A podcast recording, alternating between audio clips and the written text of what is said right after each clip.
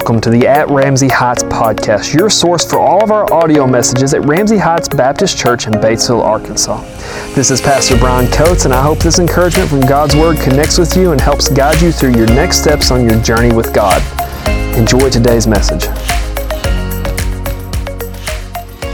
If you've got your Bibles with you this morning, we are going to be in John chapter 1. John chapter 1. Uh, I've got a picture coming up here. Uh, let's do a little geography lesson to start off with this morning. These are the Great Lakes, and they're really, for North America, they're really kind of like this phenomenon.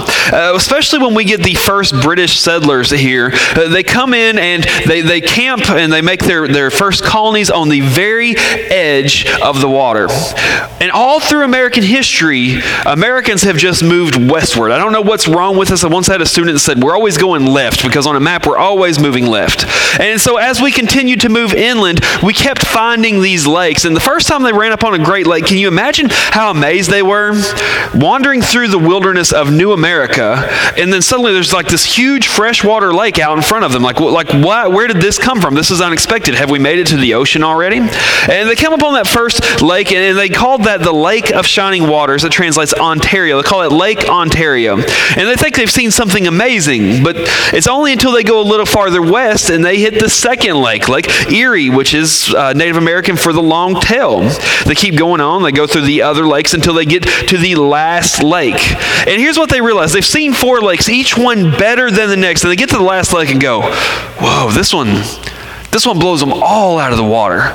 This one's bigger than all the other ones. It's greater than all of the other ones. It has more to offer than all the others. It's just, it's simply amazing. Nothing can compare to this. There is nothing better than this one. And so they, they named it Lake Superior because it is superior to all of the other lakes. And I think in life, kind of like America always moved west, I think we move through life like that. Like, like we, we find the next greatest thing in our life. Like I love watching, after having my daughter, I love watching children explore the world they get their first taste of a new food and they're like, oh, that was good. And then they, they, mobilize. They learn how to crawl and the world opens up to them. And so they see more things. And they learn how to walk and they're so excited to walk. And, and then as we as humans grow, we become teenagers and we fall in love for the first time. And then we become adults and we get married and then we have kids. Like all through life, we're always finding one thing like, this is greater than what I've already experienced. But you know, it is not until, it is not until that we come and we find Jesus that we have found the most superior thing this world has to offer. All right, there you go. You guys, are, there's going to be a lot of amens in this sermon series, so you guys just get ready for it. Okay, so I'm going to say that again. Let's see if we can do it right. It is not until we find Jesus that we have found the most superior thing that this world has to offer. All right, there we go. Oh, it's going to be good. I love it. So it's not until we find Him that we have found what is superior to everything else, and that's what I want to focus on in this series as we look through the book of John. Is just how superior Jesus is to everything. Listen, I want you to know this morning before we even get in the scripture. If you came to this church this morning and you've got a problem, that problem is so small compared to our God. There we go. You guys are going to get it figured out. If you come to church this morning and you've experienced something amazing, it is not nearly as amazing as our God is. it's going to be a great day. I love it. Wonderful. So, we're, we're going to go through this. We're going to be looking in the book of John. John was not only one of the first 12 disciples of Jesus, John was a close personal friend of Jesus. And, and as uh, after Jesus died and resurrected and went to heaven, Many of the disciples, or several of the disciples, decided to write a gospel. That's just simply a history of what Jesus had done. Matthew, Mark, and Luke, all of their gospels are relatively the same. They're very focused on here's the facts. Let me tell you what happened. Here's the history. You need to know the details. But John, after those three was written, he looks at those and he's led by the Holy Spirit and says, they're missing something. It's not that they didn't do a good job, but John just has in his heart, like, I want to focus not on the things that Jesus did, but I want to focus on how superior Jesus is to everything in this world. And so he begins to write his gospel with that in mind, teaching us about the superiority of Jesus. If you got your Bibles open, this is John chapter 1. Let's read these first two verses here. So it says, In the beginning was the Word, and the Word was with God, and the Word was God. The same was in the beginning with God. Keep your Bibles open. I promise we're going to be coming back to that. Here's your first take home truth this morning Jesus is the divine force that holds the world together. Now, John has an issue here. John, John has to John has to introduce his friend Jesus to us. And you know how introductions are supposed to work? Like you're always like, hey, this is this is my friend Brian, and then you kind of give like a little background about why Brian is here right now. Like like Brian and I go to church together, or we met when we were younger. I've known them since I don't even know when. You know how we introduce people. Uh, well, John has to do that with Jesus here. And how is he supposed to do that? Have you ever thought, how do you introduce Jesus? John's like, hey, this is my friend Jesus he's God. You know, like, like it doesn't seem like that's big enough to introduce Jesus. So he's coming up with this perfect introduction just to tell us who Jesus is. And it can be a little confusing. Like you really have to study this passage for a lifetime to understand exactly everything that John is trying to get at. But it's not enough for him to be like, okay, so Jesus was born and then this happened, that happened, that happened. He wants to get down to the core of who Jesus is. And so this is how he begins to describe Jesus. He begins to describe Jesus as the Word.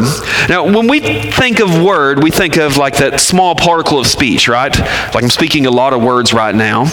Some of you, if you've been in church, you've heard the Bible called the Word of God, so we may go there. But that, neither of those is what this word is talking about.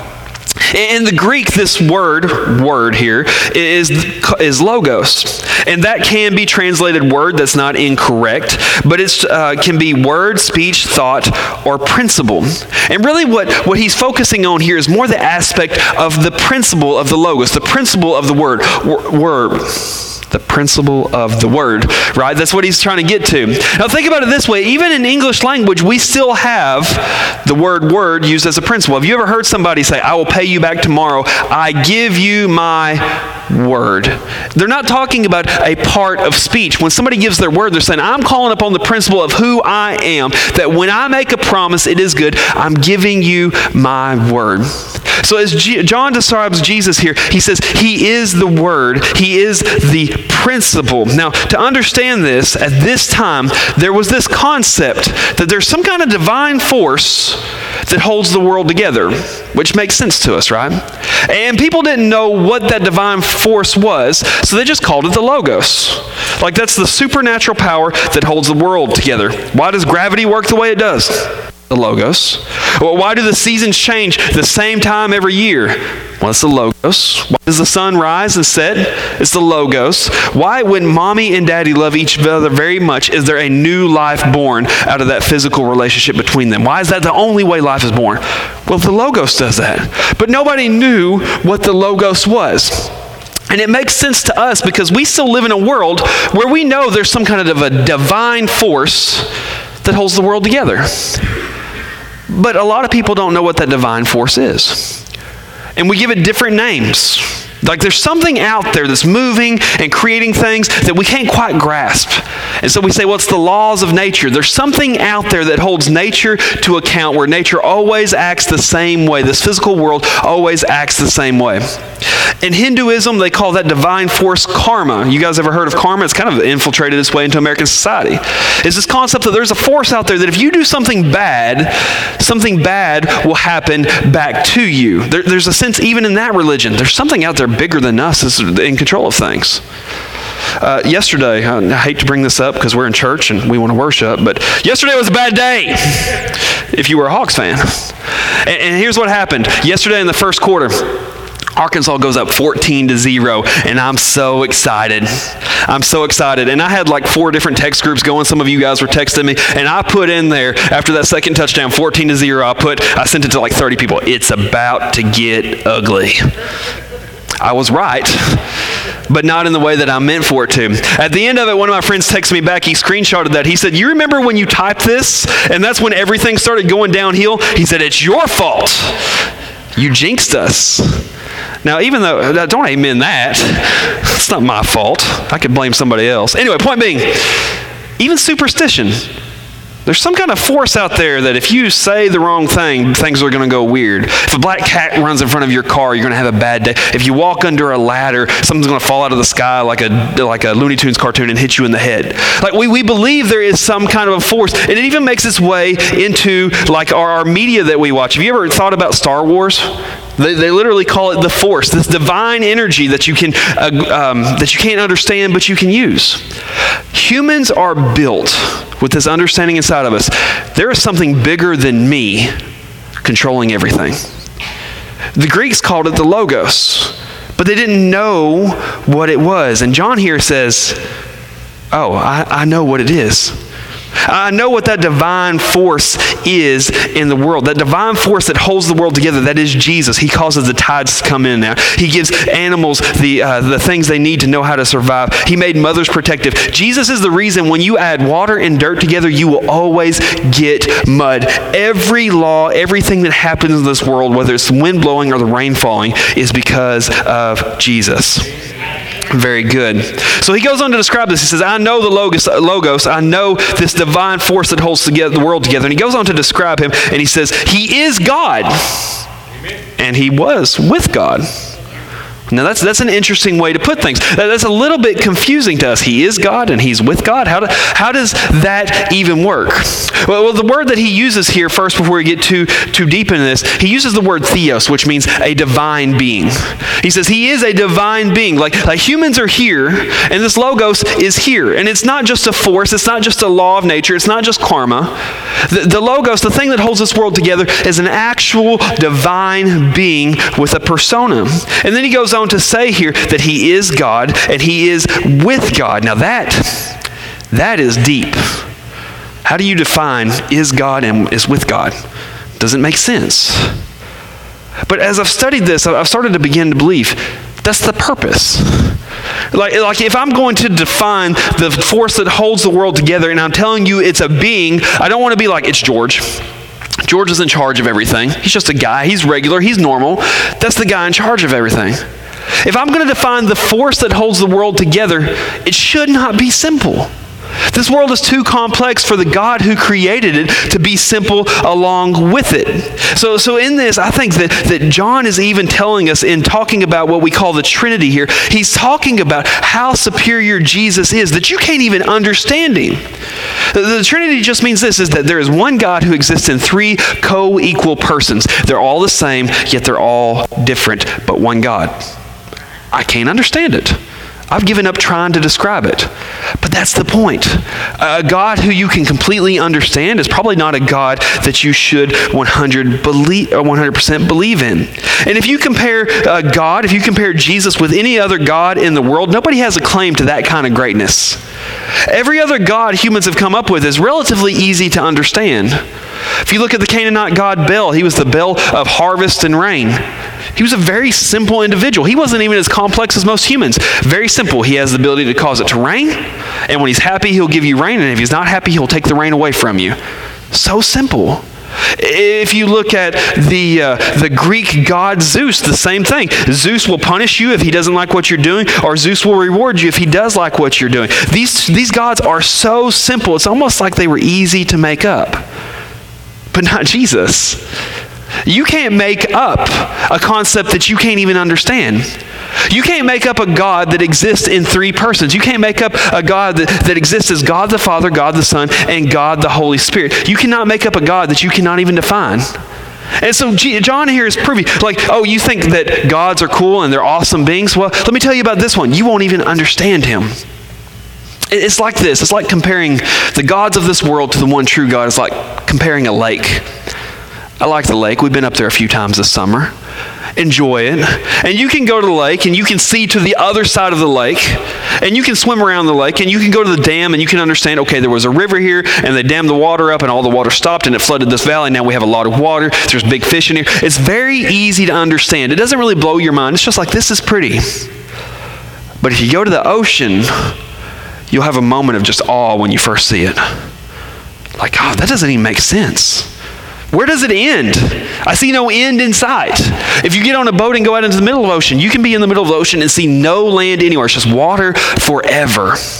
And even if you can grasp the breadth of the ocean, you have not even begun to grasp the depth of the ocean.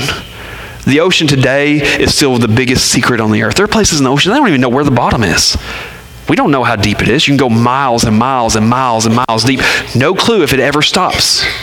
And so, like comparing these false gods of the world to the one true God is like comparing that little small lake that is so easy to understand to this ocean. See, see, the truth is, when we look at Jesus, we have to agree we could not have made him up. He is so superior, he is so much higher than any other God. Nothing in, there we go, nothing in the world comes close. Nothing in the world comes close to Jesus Christ. And so, if we didn't create him, he must have created us. John's going to continue here. If you still got your Bibles up, and let's reread verses 1 and 2. I want to get into verse 3 here. So, verse 1, it says, In the beginning was the Word, and the Word was with God, and the Word was God. The same was in the beginning with God. All things were made by Him, and without Him, not anything made, or not anything made that was. Let me try that again. Without Him was not anything made that was made. So, our second take home truth, if you're taking notes today, is Jesus is greater than anything the world has to offer. Now, before I go any farther, let me just break this down. I love this about John. He knows he's talking to a bunch of dummies. No offense to y'all. No offense to me. I love what John keeps doing here. He's like, in the beginning was the Word. The Word was God. The Word was the, with God. He was with Him in the beginning. You see how he keeps repeating himself? And then he goes in here and he, and he says, hey, everything in the world that was made was made through Him. And oh, by the way, let me repeat that. Nothing that was made was made without Him. He, he's making sure that we're getting this concept like time and time again. Let me tell you the same thing and the same thing and the same thing. Jesus is superior to everything else. So John begins talking here. He says, in the beginning. It's a very clear point the way that John begins his gospel to the way that God begins the entire Bible. In the beginning is a phrase that you will find in the Bible in Genesis 1 1. You should know it. It simply says, In the beginning, God created the heaven and the earth. And it just takes us to this time that is this immeasurable place, this immeasurable uh, time before time. We can't even explain that, but there's this time where God existed. And here's what John says He says, Let me tell you how much of a God Jesus is. He was there in the beginning. In that time that we can't even define, in the time we can't even understand. Before everything that you see here, Jesus was. So understand this about him. He is not simple, he is bigger than you. Now, Genesis 1, if you continue on through the story of creation in Genesis 1, it tells us that God in the beginning, and Jesus being God, is the creator. And I love how God creates the world. Like, you can't make this up. God is in this immeasurable time before time, He's in this immeasurable place that we could never understand. And God just begins to speak and things begin to appear. How amazing is that? Like, if we can't be amazed by that, either we don't understand it or we have too small of a view of God. He begins to speak and things appear. That does not work for you. If it does come to my house because, you know, like I've got some bills to pay and we can speak some money into existence. it doesn't work for us that way, but our God can do it. And it's not even a big feat for him, it's another Tuesday for him. And yet, as John is saying this, you know the story about creation in the beginning. It says Jesus was there. And just to make sure that we don't forget it, it says, through him all things were made. They were made by word, they were created by word. Which tells me this if Jesus created all things, everything that is created was made through Jesus Christ. That means Jesus Christ is superior to anything in this world. Very good. I got a picture coming up here. Let me, let me see if I can just make this make a little bit more sense to us, the point I'm trying to get to. This is Carl Benz. Carl Benz is largely regarded as the man who created the first automobile. He said, I'm going to take that wagon, I'm going to reconfigure it, I'm going to get rid of the horses, I'm going to put a motor on it, and I'm going to let people drive of their own, well, not of their own power, of the power of a steam or, or an uh, internal combustion motor. And it's going to tr- revolutionize transportation. And because of that, everybody that got here this morning, I'm going to go ahead and take a guess, got here in an automobile. It's a daily part of our lives. Human beings have been uh, mobilized like never before in history by the automobile. And so you might look at that and go, well, the automobile is great. But the truth is, the automobile will never give as much to this world as Carl Benz did. Automobile will get you from place to place, but it will never revolutionize the world. See, for that reason, the Creator is greater and superior to the creation. That's what John's trying to get through our heads here when he's talking about Jesus. He says, understand this about the world. Jesus is superior. If God created the world and Jesus is God, that means Jesus created the world. Jesus must be superior to the world. It is his creation. And so his point is when you see anything in the world, it should remind you of the greatness of God. Not, not, just, not just like, oh, God made that. You should be amazed by that. When I think of true beauty, I think of the Grand Tetons that are just a little bit uh, below Yellowstone National Park. There's these giant granite steep mountains with the snow caps on it. Like it doesn't even look real. It looks like something you see in a John Wayne movie or a magazine. And you just kind of like you just sit on a bench and you're just like, whoa. They're so majestic. It'll take your breath away. But, but if Jesus created that, these cannot be anywhere as near as majestic as Jesus is. You can go sit at the ocean and you can just be speechless. I love that's what I love to do. I love to go sit at the ocean and not talk. Like after 30 minutes, you're like, like there's something about it's just amazing. You just want to look at it for hours on end. Some of you guys are planning your next vacation while I'm preaching. Don't do that. Like you just sit in there, and that's what we do. Like we don't even we don't even. It's like I don't even like to swim I just want to sit there and look at the ocean. Why is that? Because it is so awe inspiring that it is relaxing, that it reminds you of how small you are. But because Jesus created the ocean, that means that Jesus should be more awe inspiring to us. There we go. You guys are figuring it out. Sunsets are breathtaking. I love sunrises and sunsets. I drive every morning. I drive up to Concord. I go up Rock Mountain, and there's this little overlook. And I love this time of year because right at the time, right at the time I'm going up the mountain, there's this beautiful sunrise, and it looks over the valley. I can see the church, or I can see where the church is from there. It fog settled in the valley, and there's colors you can't even explain. And like I'll pull over on the side of the road and I'll just pray, I'll be like, thank you, God, because I can't even explain how gorgeous it is. Like, wow, how amazing is that? But the God who created that is more amazing than anything that I could see.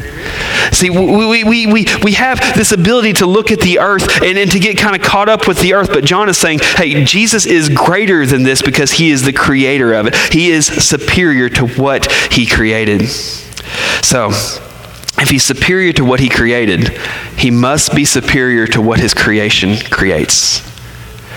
Did you know that human beings, in our search to explain how this earth got here and what this logos, this the supernatural force is. Human beings have created over 330 million different deities. We've come up with all of these false gods to try to explain where this world came from. 330 million false beings. And then John's here, and he just blows that out of the water, and he gives us this picture of nothing with Jesus in the middle of it. I don't know how he was there. He didn't have anywhere to stand, but just creating everything. And you compare that to other origin stories of the world. Like, like where did the world come from? Where, where did the world come from? And everybody's trying to figure this out. And so every culture has come up with an explanation.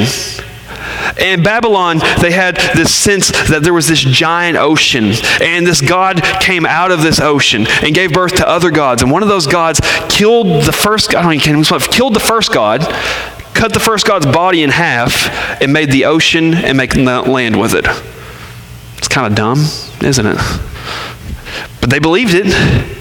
Uh, the Greeks believed that there was this giant abyss and the earth just came out of it and the earth was God. And this earth just gave birth to other gods that became the planets. What a powerful God they must have thought that was. But that has nothing on a God who speaks the world into existence.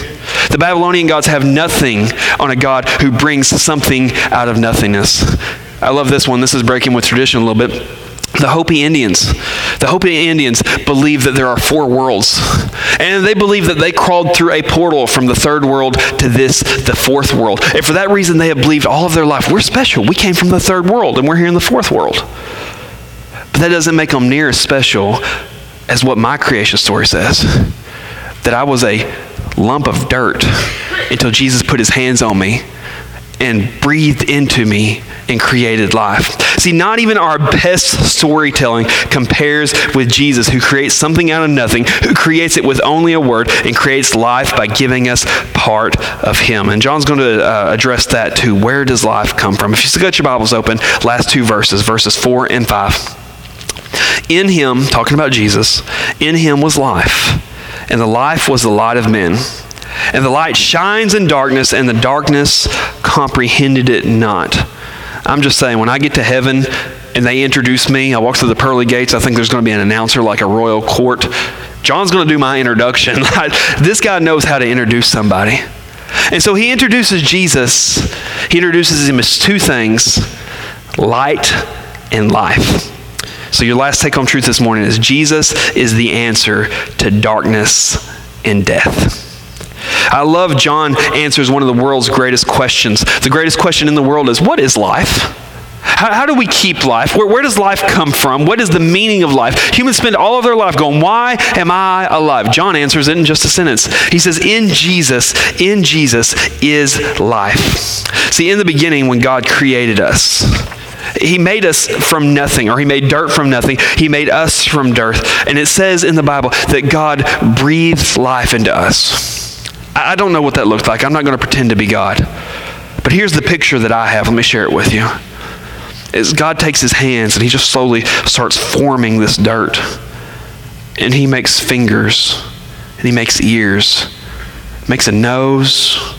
He says, I think they should talk, so he opens the mouth and puts a tongue in there. He gives us awesome hair. Some of us office awesome hair. Right? He, he puts all of these things together, and there's just this body laying there still and motionless. And God, the creator of the universe, leans down and he gets this close to her face. And he just goes, and the eyes of that body open. And he begins to stand up and he begins to commune with God. I don't know if that's exactly how it went down, but that's what I see. That, that, that, in God, something about Him, that He breathes something of Himself into us. That is what life is. And what John says here is that life that came through the nostrils of God, that life is found only, only in Jesus Christ. Oh, you're a little slow that time because Jesus is superior. The answer is simple. Jesus is superior to everything else. And he said that this life, that Jesus Christ was the light of men and that light shines in the darkness. See, the truth is, is the world that we live in, the world that we live in is a dark, dark, dirty world. I love this movie reference. Um, the best trilogy I think has ever been made is a Batman trilogy, the, like the Dark Knight, Dark Knight Rises, Batman Begins. Really, really good. And in the last movie, there's a there's a villain there named Bane, and Bane was going to get ready for his big fight with Batman. And everybody knows Batman does not fight in the lights. He always he always turns off the lights, and that's how he wins his fights because he's Batman. He wears black and he hides in the darkness. And, and he turns off the lights. And Bane's origin story is that he was born in a prison pit somewhere in the Middle East a place where the sun never reached, where they just threw people into the pit and gave them food once a day, and that was how they kept them in prison. And so Bane says to Batman, he goes, Oh, you think darkness is your friend? Oh, but you've only adopted darkness. I was born to it.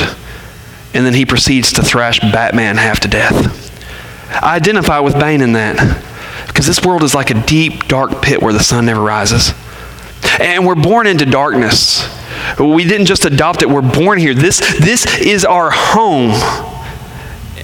And so we live in this world where we've spent our entire lives separated from God, where sin rules. We, li- we live in a world of wars. We live in a world of COVID and cancer. We live in a world of hate and harm and murder and fear and death. And there is no escape for us from this death and dark world that we live in. And we've tried. That's the second greatest question. What is life and how do I keep it longer? Doctors can't keep you alive forever. There, there is no cure for death, although some people think there might be. It's been largely rumored, I don't know if this is true, they, they, don't, they don't say it's true. It's been largely rumored that Walt Disney had his body, or at least part of his body, cryogenically frozen. And what that means is, is that he took his body and he had it put in a place where it is kept so cold that it never deteriorates, hoping for the day that we figure out how to undo death so that he'll come back to life. I don't know if Walt Disney actually did that, but there are at least 15 people whose bodies are laying cryogenically frozen, waiting for the day that we figure out how to undo death. And I've got news for them. They're going to wait for a long, long time. Jeff Bezos, who is the founder of Amazon, he left Amazon a few years ago, retired from Amazon, and he has been pouring millions of dollars into a company called uh, Altos Biosphere. And basically, what they're trying to do is they're trying to scientifically find a way to reverse aging and cure death. And Jeff Bezos is pouring millions of dollars into it. Please, please find a way that I don't have to die. But I got news for Jeff. It doesn't matter how many millions of dollars he pours into that company. One day he's going to take his last breath and leave this world. See, there, there, is, there is no escape for us from death, except, John says, Are you tired of the darkness? I've got a cure. Are you tired of the death? I've got a cure for that.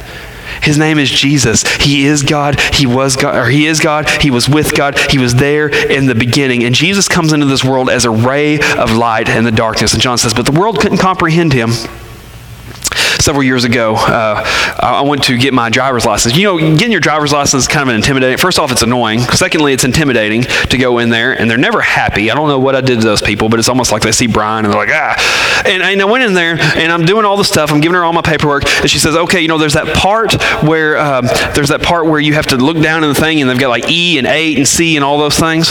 And so you go down there, and she's looking. She says, okay, read line whatever it was. And so I read, and I was pretty confident. like, man, I knocked that out of the park. And she, she looks at me, and she goes,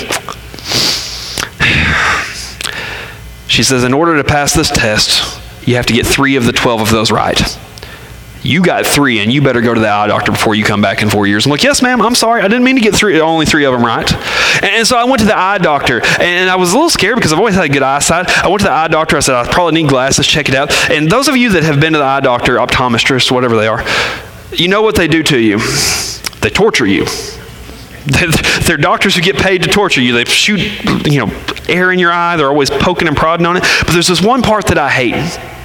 They put you in this little dimly lit room and they say, wait for the doctor. And he comes in and he gets his stuff out and he holds your eye up and he begins to look in it. And he takes this light laser thing of death and shines it straight into the back of your head. You guys know what I'm talking about? And it hurts, and all you like they put a back on the thing so you can't get away because you're like, ah, make it stop. It hurts. It hurts so much. It's too bright. And what John's saying here is when Jesus came into this dark world, everybody was so used to the darkness, they couldn't understand him. He was too bright. And because they scared him, or because he scared them so much, they took him and they nailed him to a cross and they killed him. And they said, We won't have to deal with that kind of light anymore. But here's the cure to death.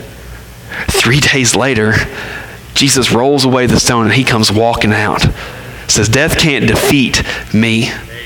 And if we're going to live without fear of death, if we're going to live with, without ever, if we're going to, if we're going to learn how to conquer death, the only way we'll ever do that is through Jesus, who has promised us that we get the same thing that He got, that we will die, but He will bring us back.